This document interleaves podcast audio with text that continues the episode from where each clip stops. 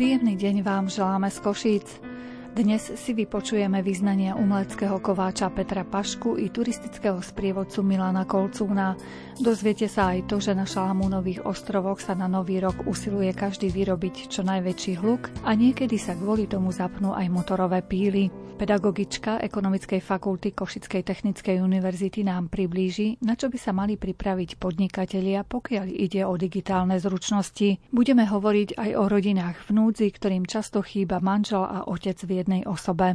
Reláciu pripravili zvukový majster Jaroslav Fabián, hudobný redaktor Jakub Akurátny a redaktorka Mária Čigášová. Vitajte pri jej počúvaní.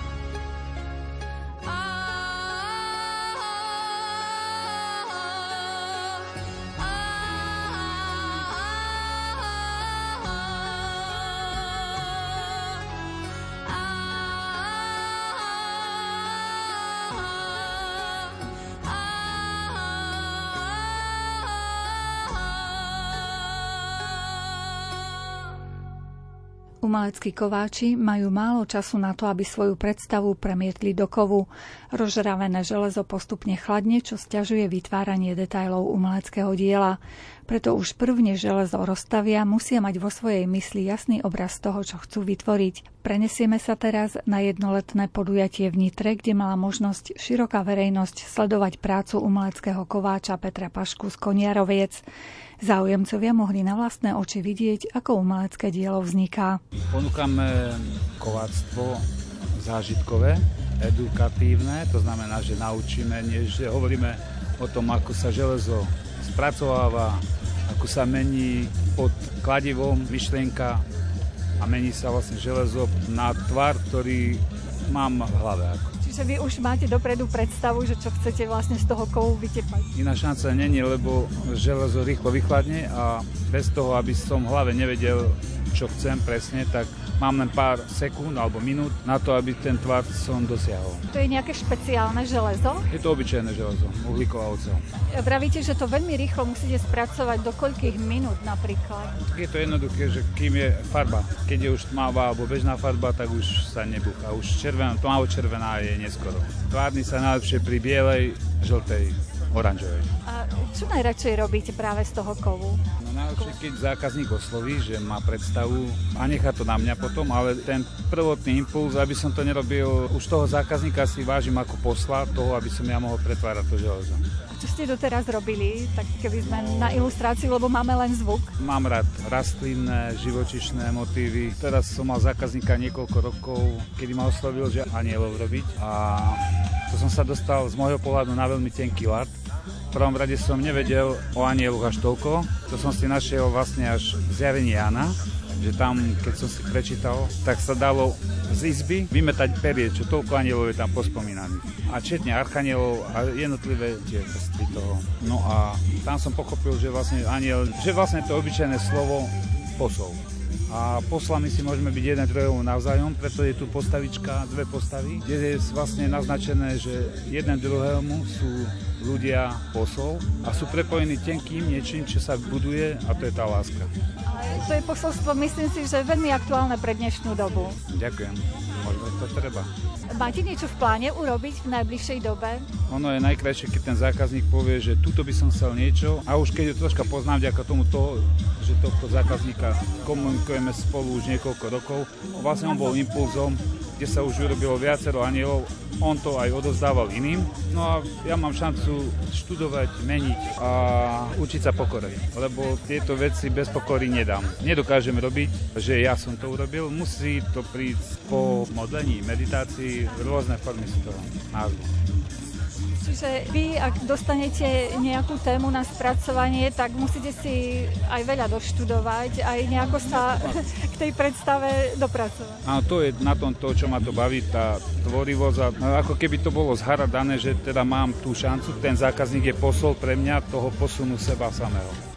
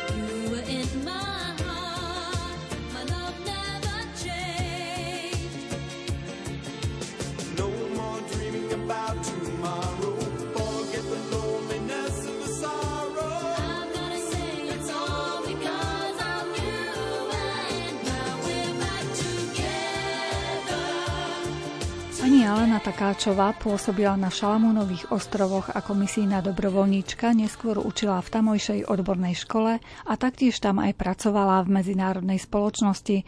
A hoci od jej návratu na Slovensko uplynulo už 7 rokov, stále je v kontakte s priateľmi z ostrova Guadalcanal. My sme sa v našom rozhovore vrátili k tomu, ako zvykne domorodé obyvateľstvo oslavovať príchod Nového roka. Staka spaka znamená, že veľa opilých, že každý je opitý.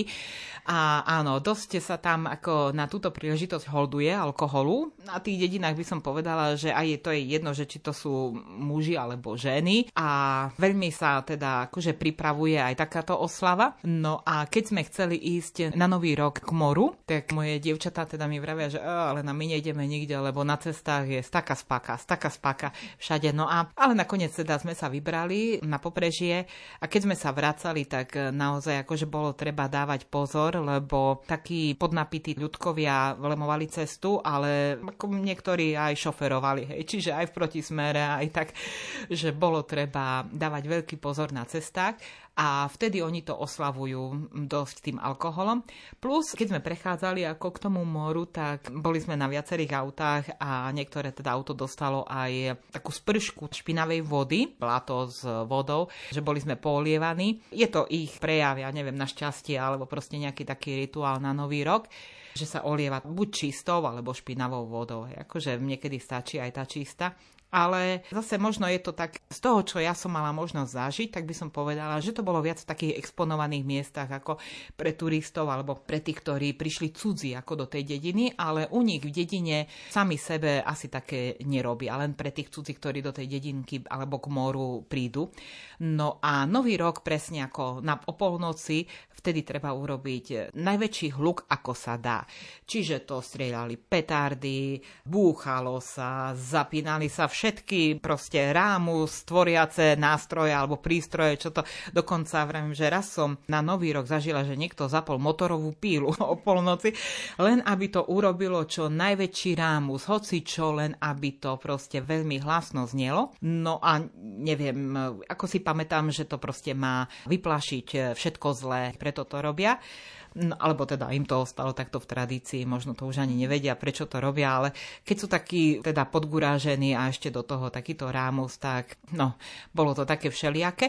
Ale my ako na misijnej stanici sme išli o polnoci do kaplnky, čiže aj takto tí, čo majú blízko ku kostolu, alebo teda ku kaplnke, alebo ženy, ktoré tam boli, tak sme sa stretli tam. No a tí ako mladší, alebo chlapi, alebo tak, tak to oslavovali tak bujarejšie. Chceli by ste ešte raz zažiť tieto sviatky šalamúnske?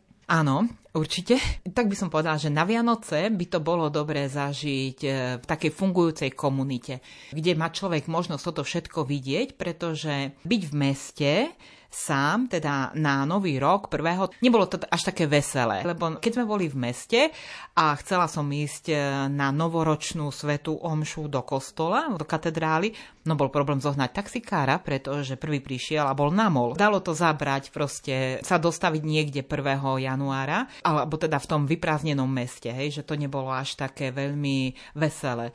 Kdežto si viem predstaviť, alebo teda to, čo som zažila v takej na dedine a v takej komunite, v takom spoločenstve ľudí, tak to áno, tam fungovali vzťahy, tam proste to prežívanie bolo také šťastné a obdarujúce sa navzájom ale z pohľadu takého prežívania mne sa veľmi páčili veľkonočné sviatky a to aj na škole, kde sme boli, lebo vtedy fungoval ten školský rok a vtedy všetci tí žiaci boli ako jeden. To proste bola úžasná sila a energia z toho spoločenstva, ktoré išlo. Keby som mala ísť teda na šalamúny na sviatky, tak by som išla na Veľkú noc do internátnej školy a kebyže na Vianoce, tak potom eh, buď do nejakej dedinky, kde niekoho poznám, alebo teda mňa poznajú alebo teda za prírodou, ako do takých turistických centier možno.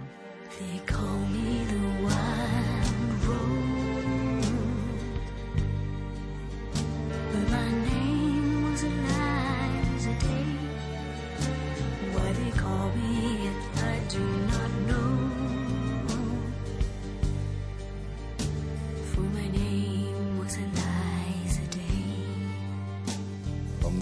first day I saw her, I knew she was the one. She stared in my eyes and smiled.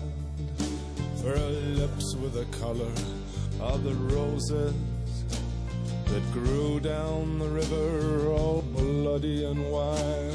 When he knocked on my door and entered the room, my trembling subsided in his sure embrace. He would be my first man and with a careful hand he wiped out the tears that ran down my face.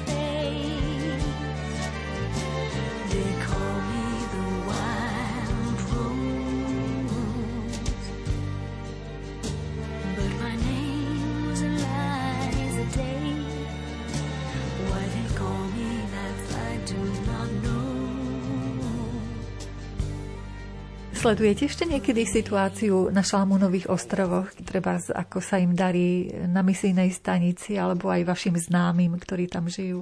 Áno, som v kontakte so známymi aj so sestričkami, s kňazmi. Viem o veciach, ktorými tam prechádzajú a čím tam žijú. A žiaľ, nedávno tam boli veľké nepokoje a v hlavnom meste horelo. Čas hlavného mesta zase popolom a áno, bolo to také veľmi smutné vidieť tie fotky a tie zábery z toho, ako to bolo.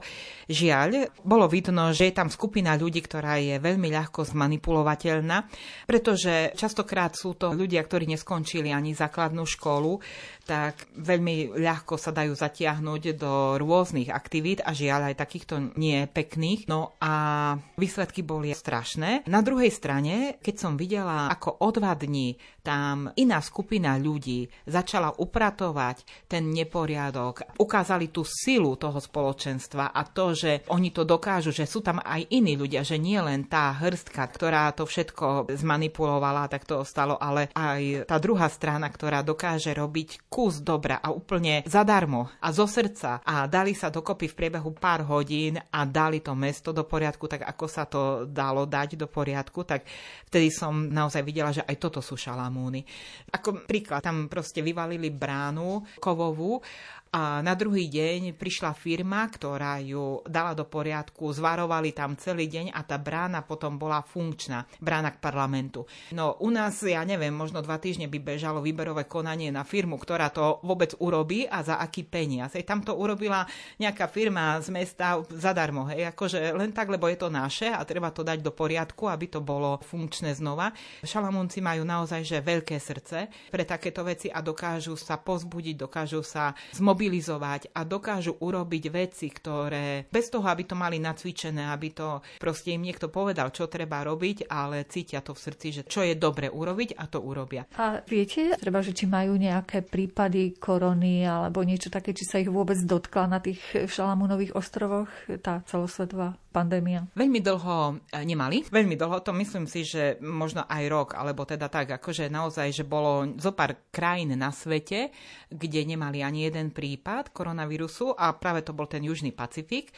Ale prvé prípady mali študentov, samozrejme, ktorí študovali v zahraničí a vrátili sa domov a to bolo úplne že komické, pretože oni pred nástupom do lietadla boli testovaní a študent vystúpil v Honiare a v novinkách bol titulok, že je pozitívny. Proste všetci na ňo ukazovali prstom a on nevedel chudák, že čo sa deje. A dokonca na jeho rodinu, ktorá bola doma, že oni majú chlapca pozitívneho a oni vôbec netušili, že kde a čo. Proste oni, keď vystúpil z lietadla, išli do karantény, bol ako ja neviem týždeň alebo koľko v karanténe, no a medzi tým vyšlo v novinách, že je pozitívny a on sa to dozvedel len z tých novín. Aj takéto sa udialo. Viem, že po príchode na Šalamúnové ostrovy ide človek do karantény, no a potom asi nasledujú nejaké testy, to už presne neviem, ale zo pár prípadov mali pozitívnych, boli to hlavne študenti, ale že by bola nejaká veľká epidémia alebo ohnisko epidémie, o tom som nepočula. V tých detinách neviem, do akej miery je to rozvinuté, či už očkovanie alebo samotná korona, samotný vírus. Zase je treba povedať, že oni sú tam zvyknutí na smrteľné choroby, lebo tam úraduje malária, čo zabíja teda podstatne viac ako tento koronavírus. Tam bola epidémia dengy horúčky, tam ľudia aj od hladu zomierajú, takže koronavírus nie je až takým strašiakom, ako možno pre nás tu na. Z toho, čo ja viem o vírusoch, teda, že vírusy majú radi zimu, nemajú radi teplo a u nich je teplo, tak asi až tam nebudú sa tak rýchlo šíriť ako u nás v zimnom období. Takže to im pomáha ako príroda k tomu, aby tam tú epidémiu až takú nemali. No oveľa väčší problém s pandémiou koronavírusu mali v Papue Novej Guinei. A to možno aj preto, že je to viac vrchovatá krajina a vyššie je asi chladnejšie a plus je tam oveľa väčšia zamestnanosť. Čiže ľudia sú viac v kolektívoch a viac sa stretávajú v práci. Tam to bolo, viem, že horšie, alebo teda možno preniklo ku nám viac správ ako z tej Papuji Novej Gvinej, ale zo Šalamúnových ostrovov ako tak som nezaregistrovala žiadne také veľké varovania alebo teda nešťastné veci, nie. Sú Šalamúnky vhodnou destináciou na dovolenku, treba pre Európana? Z pohľadu prírody a krajiny, áno, je to nádherná krajina. Je tam tisíc odtieňov zelenej a modrej. Sú tam hlboké údolia, lesy, je tam nádherné more, hlavne v západnej provincii na Šalamunových ostrovov. A to more a ten podmorský svet je najmenej dotknutý vplyvmi civilizácie. Čiže sú tam proste živé tvory a tie všetky potvorky, ktoré v tom mori sú, ktoré nie sú hoci kde. Čiže z pohľadu tej prírody a krajiny zvieratiek určite je to nádhera. Strašne veľa druhov vtáctva tam je. Podmorský svet, eh, vravím ako tie údolia, džungle, to je nádhera. Len eh, na to, aby tam človek sa cítil ako na dovolenke, tak musí byť aj nastavený na takú dovolenku, že nebude mať možno Wi-Fi všade a nebude tam možno ani pitná voda každý deň a nebude tam mať také pohodlie, na ktoré je zvyknutý ako v tých eh, luxusných hoteloch. Ale viem, že v západ západnej provincii sú také dovolenkové destinácie, kde ponúkajú pre turistov taký dovolenkový režim, kde sa dá aj oddychnúť, aj na pláži, aj na rybačke, aj šnorchlovanie, aj tie chatky sú prispôsobené pre tú našu civilizáciu. Niektorí majú viac, iní zasa nie. Každý z nás prežíva to svoje trápenie. Dni plné smútku dni plné radosti. No. Dni plné stretnutí a zvláštnych známostí. Vieme hýbať zemou aj lietať na mesiac. Aj keď máme všetko, stále chceme viac. No láska, kým si tu Tvoríš planetu V ktorej mám viac, než som si Hoci kedy priam Si kráľovná, ja kráľ. Niektorých ženú vpred zvláštne úspechy, iným zas postačí aj cena útechy. Dni plné smútku a dni plné radosti, dni plné stretnutí a zvláštnych známostí. Vieme hýbať zemou aj lietať na mesiac. Aj keď máme všetko, stále chceme viac. No láska, kým si tu,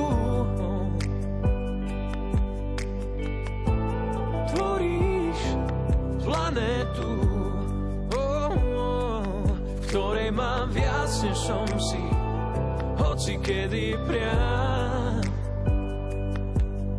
Si kráľovná, ja kráľ, ja kráľ. Vieme hýbať zemou aj lietať na mesiac. Mm.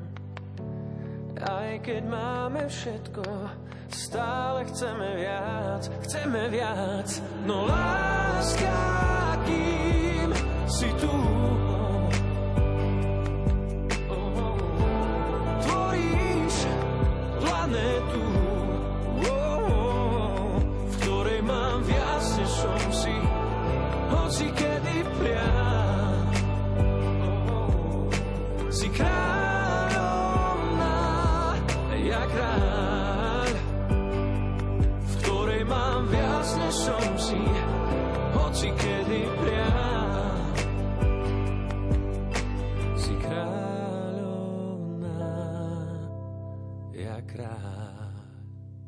Košický turistický sprievodca Milan Kolcun napísal pre Košičanov aj návštevníkov mesta knihu, v ktorej im ponúka námety na každý deň v roku, kam by sa mohli vybrať na svoje potulky mestom. Táto kniha má aj podtitul 366 typov na použitie mesta a fakt ešte aj na priestupný rok ponúka jeden deň čo možno podniknúť v meste a práve najpríhodnejšie na daný dátum Čiže keď sa v meste beží napríklad maratón, takže skúste si zabehnúť aspoň mini maratón, 4 km, jedna desatina celkového maratón. V živote vám toľko ľudí nezatlieska za 20 minút. Zároveň je tam trošku histórie toho maratónu, že je najstarší v Európe a tak ďalej. Keď kvitnú poniklece, tak je tam typ chodte na poniklecovú lúčku v Košiciach. A je tam aj pripísané o tom, ako ju zachránili aktivisti pred developermi. Keď je napríklad Sviatok svätého Petra Pavla, tak choďte na odpustovú slávnosť do kostola svätého Petra Pavla, grecko-katolíckého chrámu, ktorý je práve na terase. Je tam spomenutý každý sviatok svetský, cirkevný, dokonca niektoré aj iných štátov. Keď je napríklad štátny sviatok Indie, tak choďte do indickej reštaurácie. Keď má zasa narodeniny Vincent van Gogh, tak choďte do takej reštaurácie, kde sú kopie jeho obrazov. Skrátka, je to akýsi väčší diár. Vieme podľa toho Košice ešte viac poznať, vychutnať si ich a dá sa povedať, že aj vyťažiť z nich to pekné, krásne v najpríhodnejší deň. Ako dlho ste zbierali tie námety na jednotlivé dni? Kniha vznikala 3 roky. Začalo to tým, že som v Londýne videl podobnú knihu a tam boli typy, ale v Londýne. Takže som si povedal, veď aj v Košiciach je toho toľko a niektorí ľudia to netušia, že máme toľko festivalov, že máme toľko možností za kultúrou, že máme toľko zákutí mesta, ktoré možno ešte neobjavili a to je škoda. Takže som začal toto tam pridávať do knihy a hľadal vždy najvhodnejší dátum. Keď nejakú sochu vidíme na sídlisku, tak možno ju len obchádzame, možno si ju nevšímame, ale za každou sochou je autor, ktorý sa niekedy narodil a často je to veľmi slávny autor, takže už mám keď len najkrajšie sochy, tak už som mal možno 50 dátumov cez sochárov vybúkovaných potom sú to sviatky, potom sú to festivaly, ktoré sa každoročne opakujú.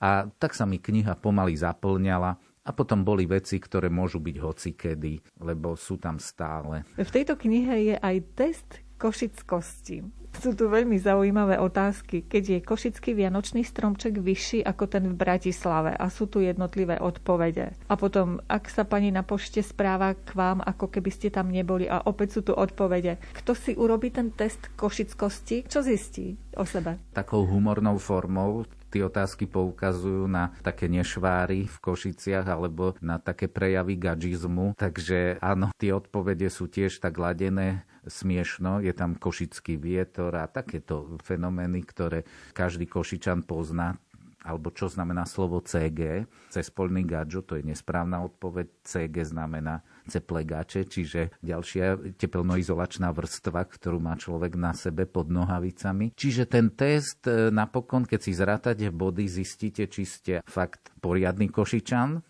košický šrac, košická čaja, alebo či ešte potrebujete sa trošku viac integrovať, alebo že ste dosť slabý košičan a v tom prípade fakt by ste mali vrátiť električenku na dopravný podnik a trošku sa viac zapájať do toho života. Túto knihu zdobia aj perfektné ilustrácie. S kým ste spolupracovali? Som neostal pri jednom ilustrátorovi, lebo poznám toľkých skvelých košických ilustrátorov, niektorí z nich presahujú košický rámec, napríklad Ľudka Žoldáková alebo Ondrej Pastyrik, ktorý robí aj tzv. dve bodky.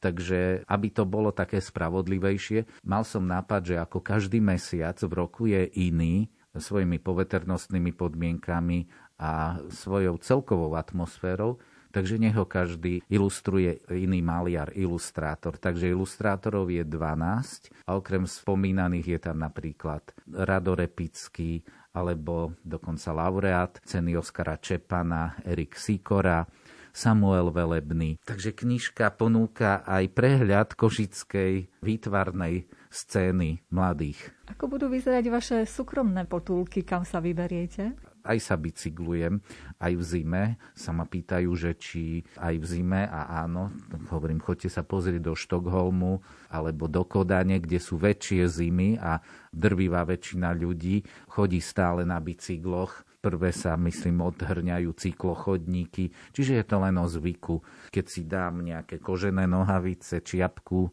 a rukavice, tým pedálovaním sa nedá zamrznúť, práve sa rozprúdi krv takže odporúčam aj takým, čo odkladajú bicykel na zimu, že skúsiť to a možno, možno prídu tomu na chuť. Čiže pokojne po tej knihe môžu siahnuť naši poslucháči z každého kúta Slovenska, aj v zahraničí máme poslucháčov, takže je to taká praktická pomôcka. Ak chcú sa stať stále lepším Košičanom, tak nech si to prelistujú a prejdu tie mesta. Košice na každý deň je kniha vlastne aj pre tých, čo odišli z Košíc, lebo kde je najviac Košičanov okrem Košíc? V Bratislave, v Prahe a v Londýne. Ale aj kdekoľvek inde ten Košičan môže dostať túto knihu a tak trochu tým pádom neopustí Košice, lebo si o nich aspoň číta a keď príde na návštevu, má plno typov, čo robiť. A myslíte si, že v tej knihe nájdu aj také námety, o ktorých ani netušili? Napríklad? Určite, a to už mi teraz hovoria čitatelia, áno. Ale každý máme tú svoju oblasť, tak niekto netušil o tej poniklecovej lúčke, niekto netušil, že kostol Krista kráľa existuje na Mojzesovej ulici, hoci ňou denne chodí, lebo ten je už za múrmi v areáli kláštora. Niekto možno netušil, že na ulici Mojzesovej bol topánkovník, kde vyseli z koruny stromov niekoľko párov topánok. Niekto možno netušil alebo zabudol, že človek prvý, ktorý obletel planétu Gagarin, bol v Košiciach a že má svoj pamätník. Tak snažím sa prekvapovať na zaujímavostnej báze čitateľa skoro každý deň. Vravia, že človek je len prach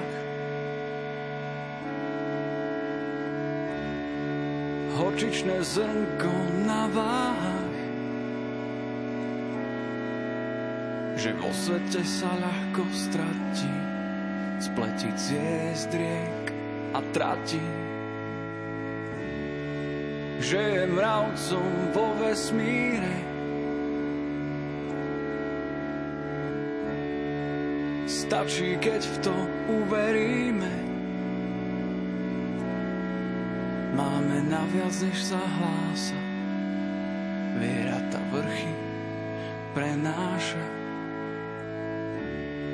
6 miliard ľudí celá sieť každý má svoj svet.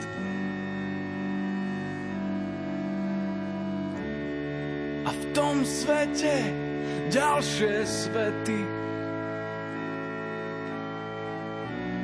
spájajú nás ľudské vety.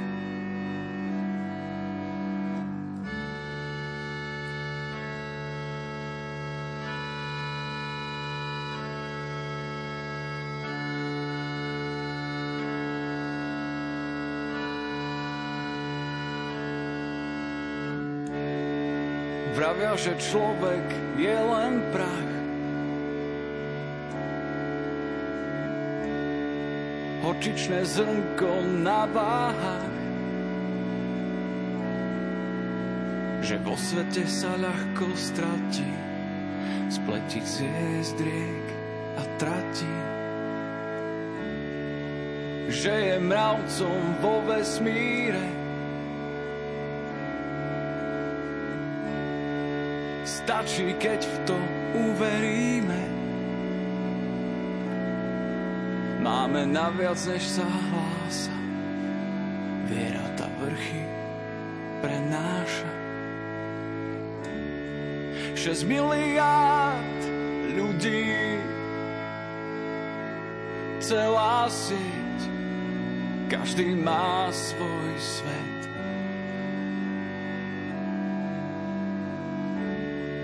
A v tom svete ďalšie svety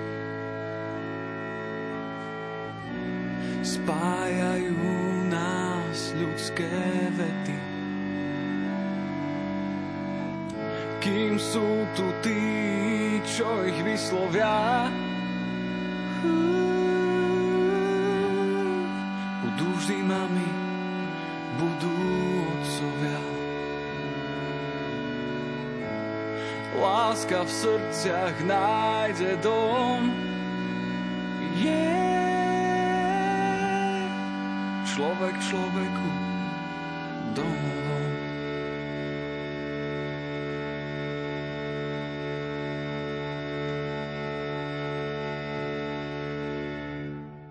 Digitalizácia zasiahla aj podnikanie.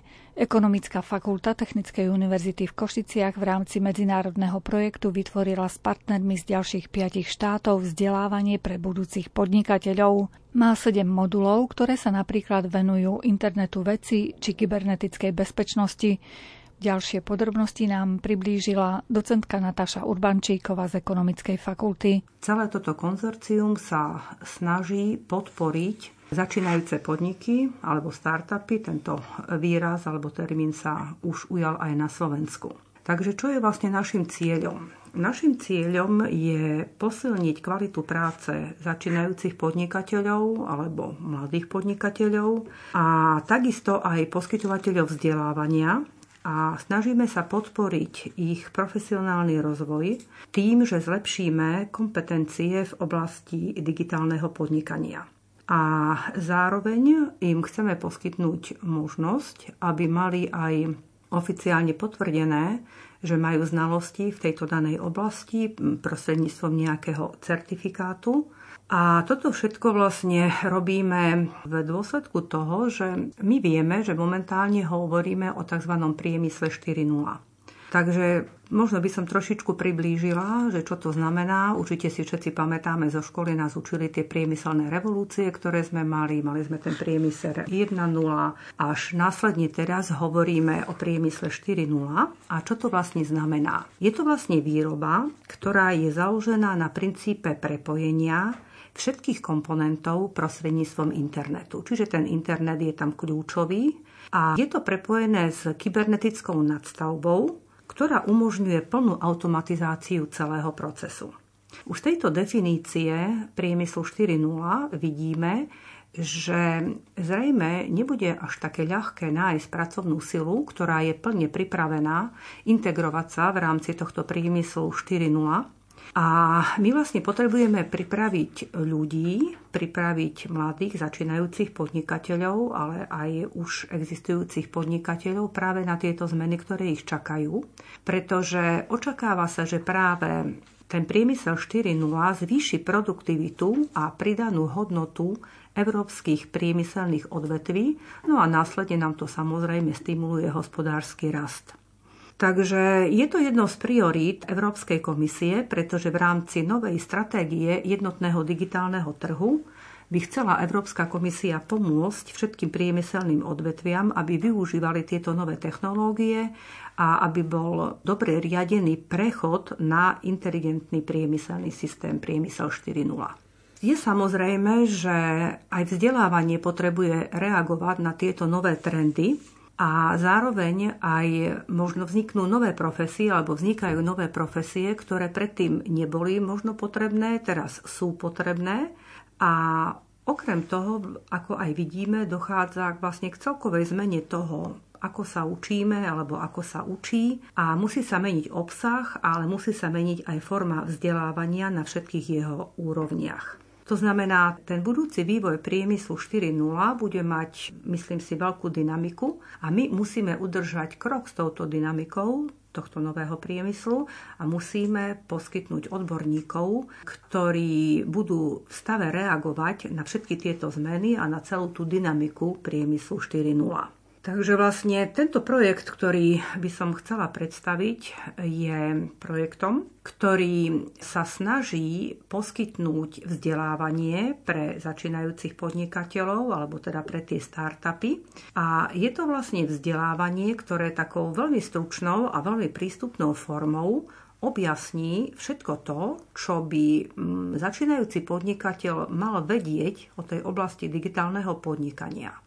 Nie sú to vedomosti, ktoré idú veľmi do hĺbky, pretože my neočakávame, že každý podnikateľ môže byť odborníkov pre každú oblasť, ale ten podnikateľ musí chápať, čo tie termíny znamenajú a ako môžu ovplyvniť alebo ako určite ovplyvňujú podnikanie tohto začínajúceho podniku. Takže aby sme boli trošku konkrétnejší, Ten e, vzdelávací kurz, ktorý ponúkame, sa skladá zo 7 modulov a všetky sa týkajú priemyslu 4.0. Prvý modul rieši vo všeobecnosti, čo to je digitálny startup. Druhý modul sa zaoberá obehovou ekonomikou v startupe.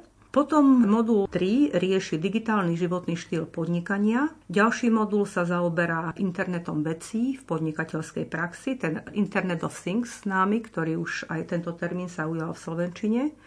Potom je to infraštruktúra snímačov pri každodennom podnikaní, Ďalej sú to analytické algoritmy pre zákaznícke tzv. big data a posledný modul je kybernetická bezpečnosť startupu. A práve naša technická univerzita v rámci konzorcia bola tá, ktorá pripravila modul o kybernetickej bezpečnosti, ktorý vlastne vypracovali naši kolegovia z fakulty elektrotechniky a informatiky. Žít podle příručky, nazbírat frčky a postavit dům, tak sousedečům posunout se zas o level dál. Než se chuť trofejí přejí, zasadit strom nejlépe s tečkou ikom, přesně jak ti to radí manuál. Být velký kluk, mít ICQ a Facebook a opustit knajpu, usednout ke Skypeu, zapojit svý data do sítě. Rozpoutat pořádný humbuk, mít vlastní logo a nick, co je šik a věřit, že jednou spasí tě. Žijem v digi hrách, tak boj o skóre na zeď. Házím hrách. Žijem v digi hrách, tak boj o skóre na zeď. Házím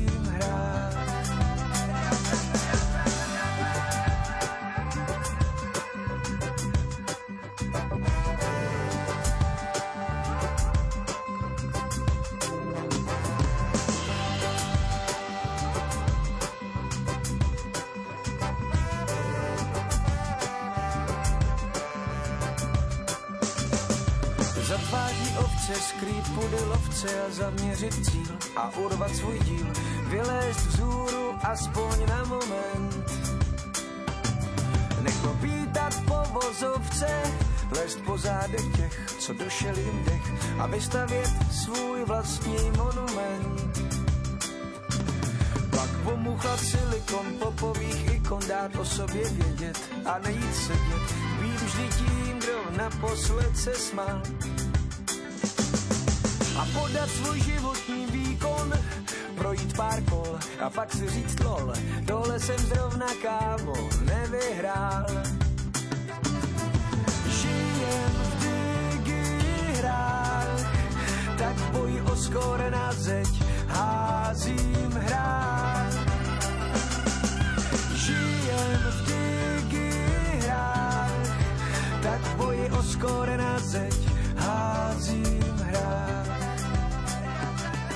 Celý tento kurz je urobený tak, aby sa dal využívať ako mobilné vzdelávanie, tzv. mobile learning. To znamená, že záujemcovia si vedia celý ten kurz študovať priamo zo svojho mobilu. Podstata je tá, že ten podnikateľ nemusí si naštudovať všetky moduly. Hej, možno, že je to ekonóm, ktorý má predstavu, že čo to je obehová ekonomika, tak si poviem, tento modul mi nie je treba, o tom viem a naštudujem si práve tieto moduly, ktoré neviem alebo ktoré ma zaujali. Čiže ten kurz prináša taký prierez toho, tých termínov, tých základných znalostí, ktoré by mal mať začínajúci podnikateľ, pokiaľ chce uspieť v praxi v tom ďalšom období, ktoré je pred nami a ktoré bude vlastne poznačené alebo je poznačené vysokou digitalizáciou. Po úspešnom absolvovaní tohto kurzu získavajú absolventi certifikát o absolvovaní kurzu, ale myslím si, že najpodstatnejšie je to, že získajú vedomosti alebo vôbec predstavu o tom, čo môže ovplyvniť ich podnikanie a čo môže ovplyvniť ich startup. Napríklad v tej oblasti kybernetickej bezpečnosti, ktorú, ten modul, ktorý konkrétne robila naša technická univerzita, vidíme v tejto oblasti to, že tie zásahy do bezpečnosti firiem e, sú rozsiahle a práve v období pandémie covidu, keď sme prešli a keď pracujeme v tom virtuálnom priestore, sú ešte naliehavejšie. To znamená, napríklad ten účastník zistí, ako by si mal urobiť stratégiu kybernetickej bezpečnosti pre svoj podnik.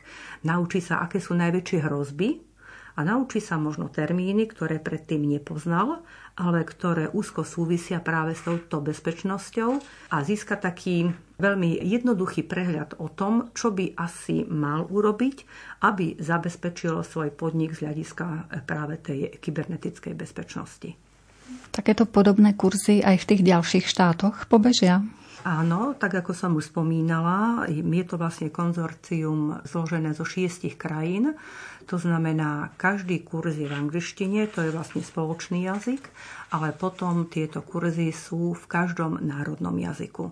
Čiže náš kurz máme aj anglický, ale máme ho aj v slovenčine. Čiže ten, kto bude mať záujem absolvovať kurz, e, bude absolvovať kurz v slovenčine, ale niekedy a dosť často máme aj záujem práve o tieto anglické verzie, pretože tie zároveň umožňujú tým, ktorí sú zdatnejší, doplniť si možno slovnú zásobu z anglického jazyka v oblasti, v ktorej možno nie sú tak celkom doma a ktorú pred prednostne neštudovali. Vravili ste, že je to tak primárne orientované pre mladých e, podnikateľov. Môžu sa prihlásiť treba aj tí, ktorí sa ešte len pohrávajú s myšlienkou, že možno v budúcnosti by aj podnikali?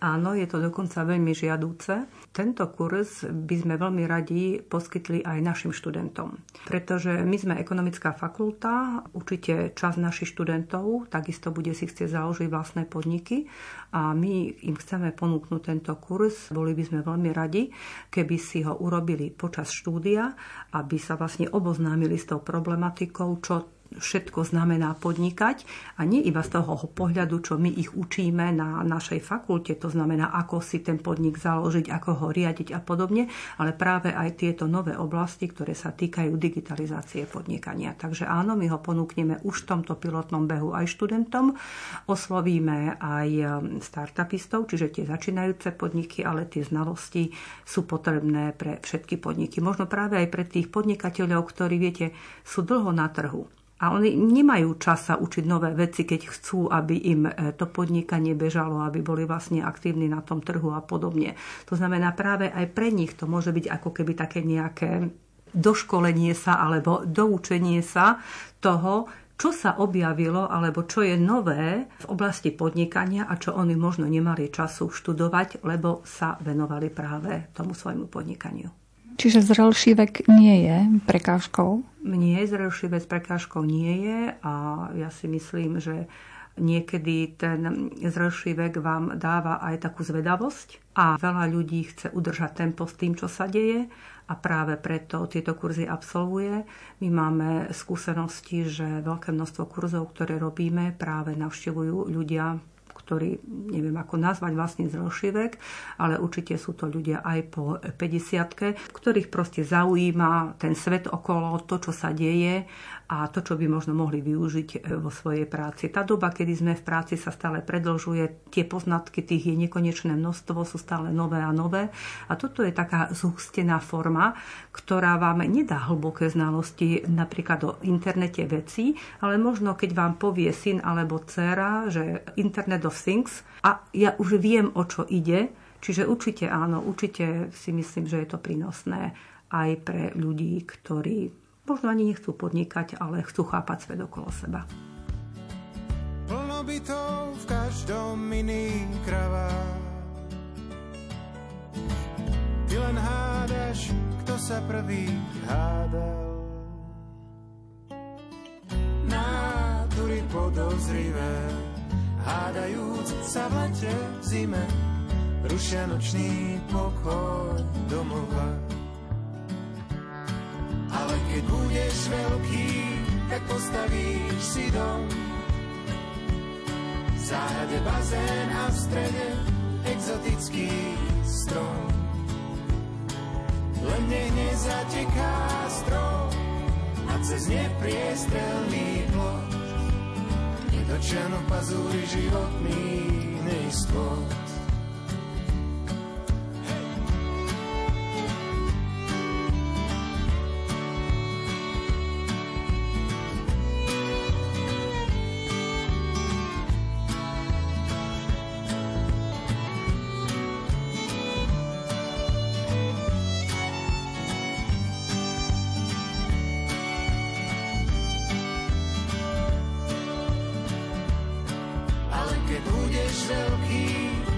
Tak postavíš si dom. V záhrade bazén a v strede exotický strom. Lene nezateká strom a cez nepriestrelný plot. Je to černo pazúry životný nejskôr. Lene nezateká strom a cez nepriestrelný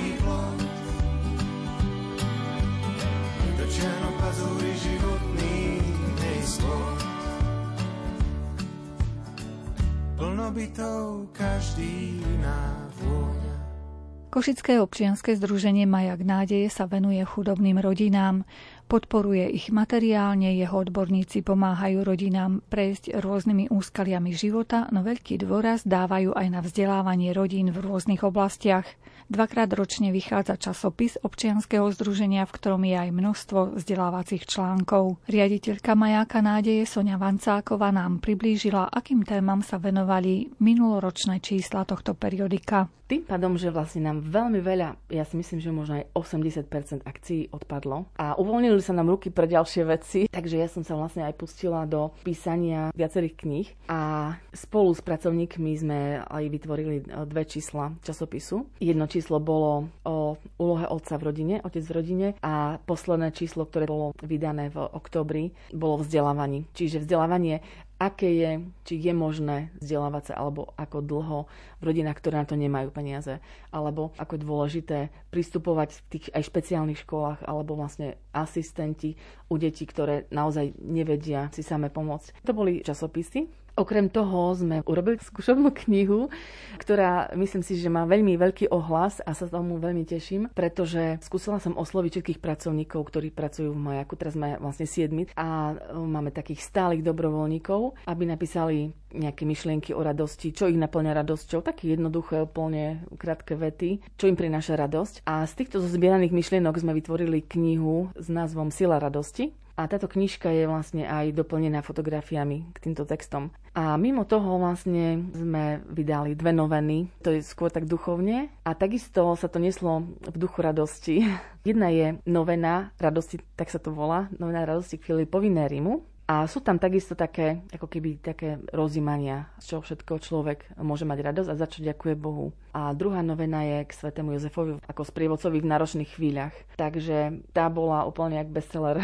Ľudia vidno, aký typ literatúry kupujú, že naozaj sa chytajú takej tej podpory aj svetých, aj z rôznych stran. Ešte by som sa vrátila k tým časopisom. Vraveli ste, že tematicky ste napríklad zamerali jedno číslo na úlohu otca v rodine. Toto číslo časopisu bolo zamerané tak, že ak ten otec tej rodine nie je, alebo ak je, ale je tyran napríklad, alebo alkoholik, alebo proste závislý na čomkoľvek inom, alebo je neprítomný iným spôsobom, že napríklad je oddelený od rodiny, pracuje inde a vlastne žije vlastne nie s rodinou dlhodobo, tak aký to má negatívny dopad na tú rodinu. Čiže sú tam e, rôzne články, akú má napríklad matka alebo dieťa skúsenosť, keď je otec tyran, alebo keď je, žije sama mamička e, s deťmi, že vlastne ten otec tam chýba. A to už z rôznych príčin, či už je napríklad vdova, alebo vlastne musela odísť, sa rozviedla. Alebo vlastne sa ani nevydala, lebo je osamelá matka, ktorá vlastne len mala dieťa s tým mužom a si ho nezobrala. Čiže sú tam potom rôzne pohľady tých mamičiek,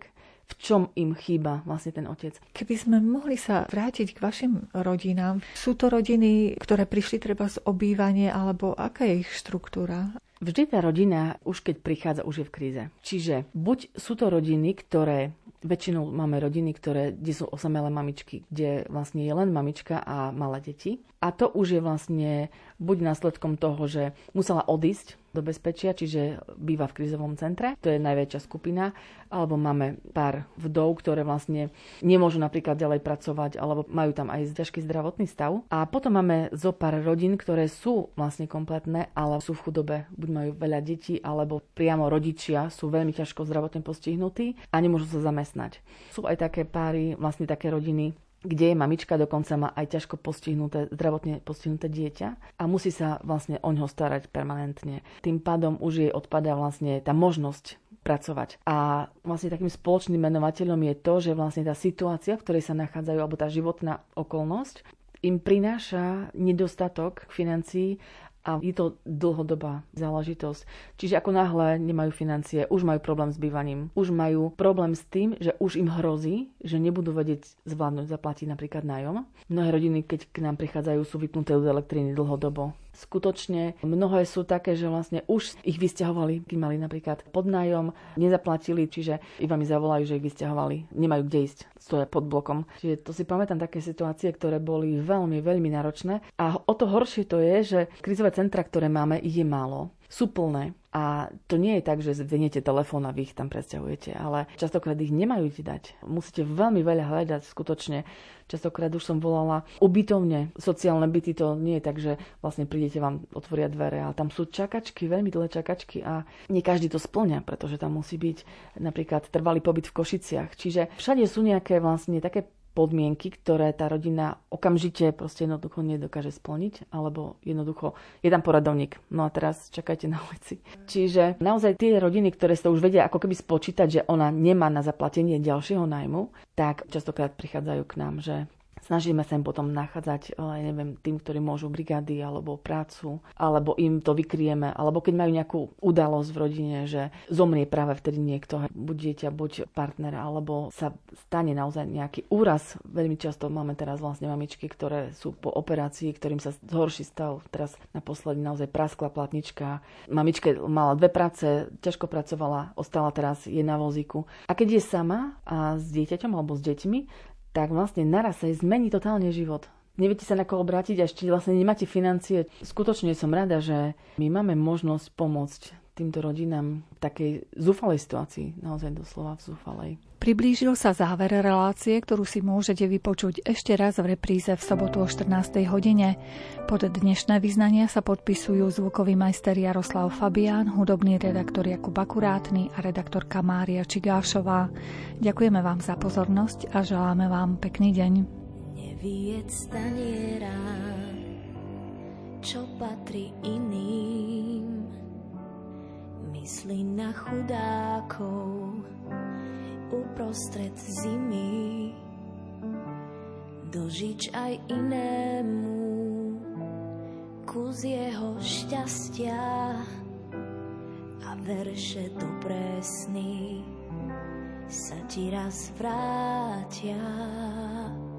Neklam, že nemáš dosť, máš, čo ti stačí, to, čo máš navyše musíš vždy strážiť.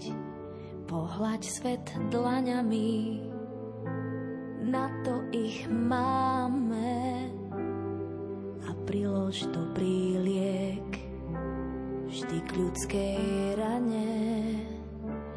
Neober celý strom, neotráv aj keď si vysoko, skloň sa k nej ku dnu. Hlb vody tomu daj, kto ňu prosí. A v srdci nos len to, čo pútnik bosí. Čo spadlo z neba, do neba sa vráti.